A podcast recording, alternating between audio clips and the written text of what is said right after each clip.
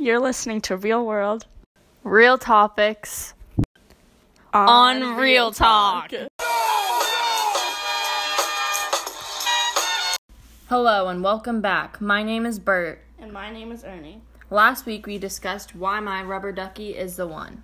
And this week we're talking about the forever ongoing subject of Satire. Satire is a literary work holding up human vices and follies to ridicule and scorn. Right. Satire uses sarcasm, irony, and wit to understand a concept. Today's satire can be effective and ineffective, and that's what we'll be discussing further today.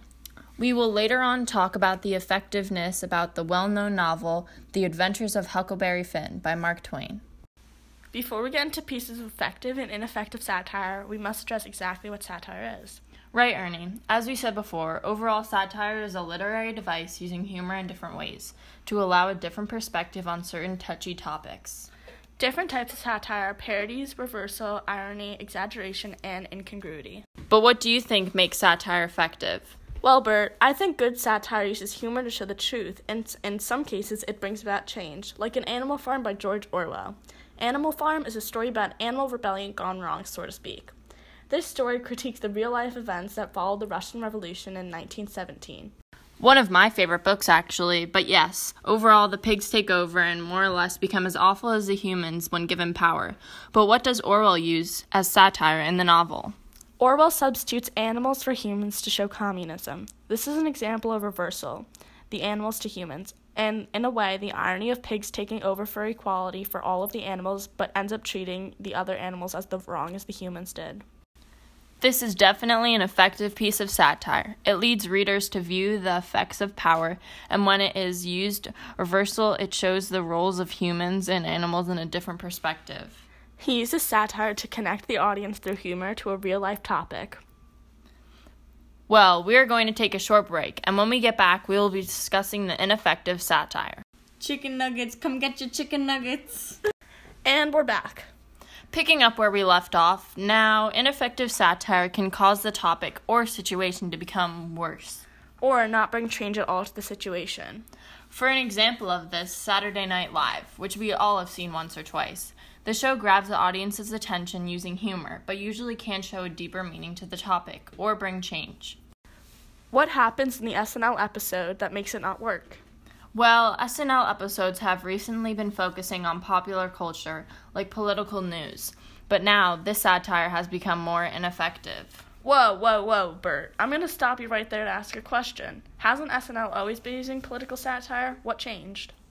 I think in today's America, it's getting harder to laugh at things. The news has gotten a little too real to find much humor anymore. You're definitely not wrong there, but let's hear a part from an episode that explains what you're talking about.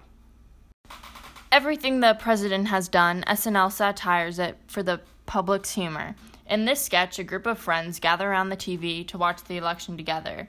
It shows timestamps as the night progresses and the mood shifts between the group, like it did for many on an election night.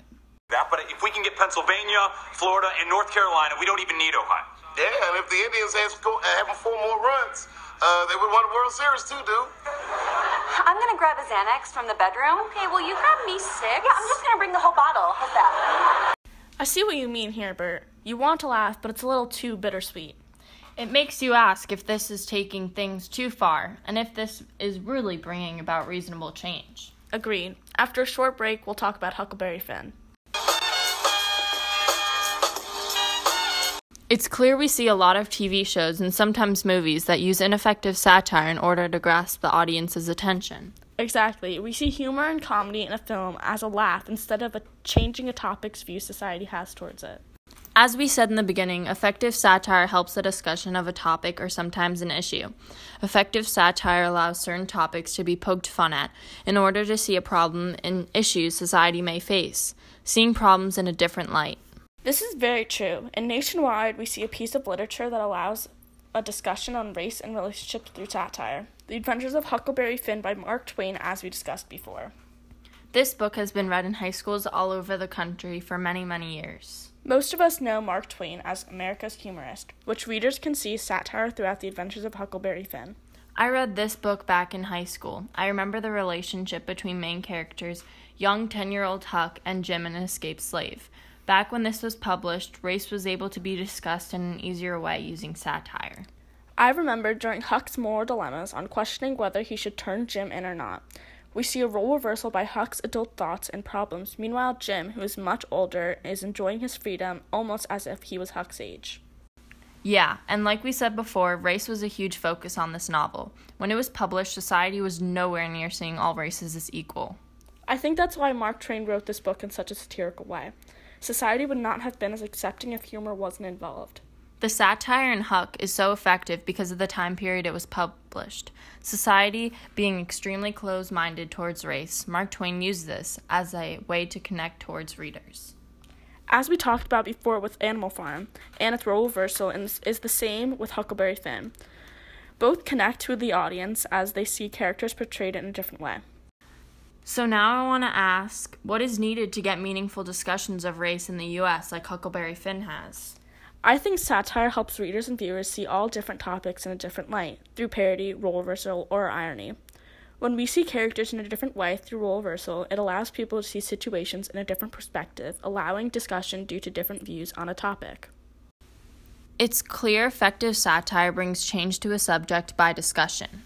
Yes, and satire helps the audience connect through humor to a serious topic.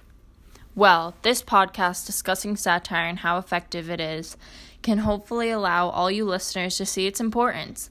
This has been another episode of Real Talk. Thanks, for tuning in and have a wonderful day. Join us next week. And don't forget to buy Delaney's Nuggets. Nah. Avenue!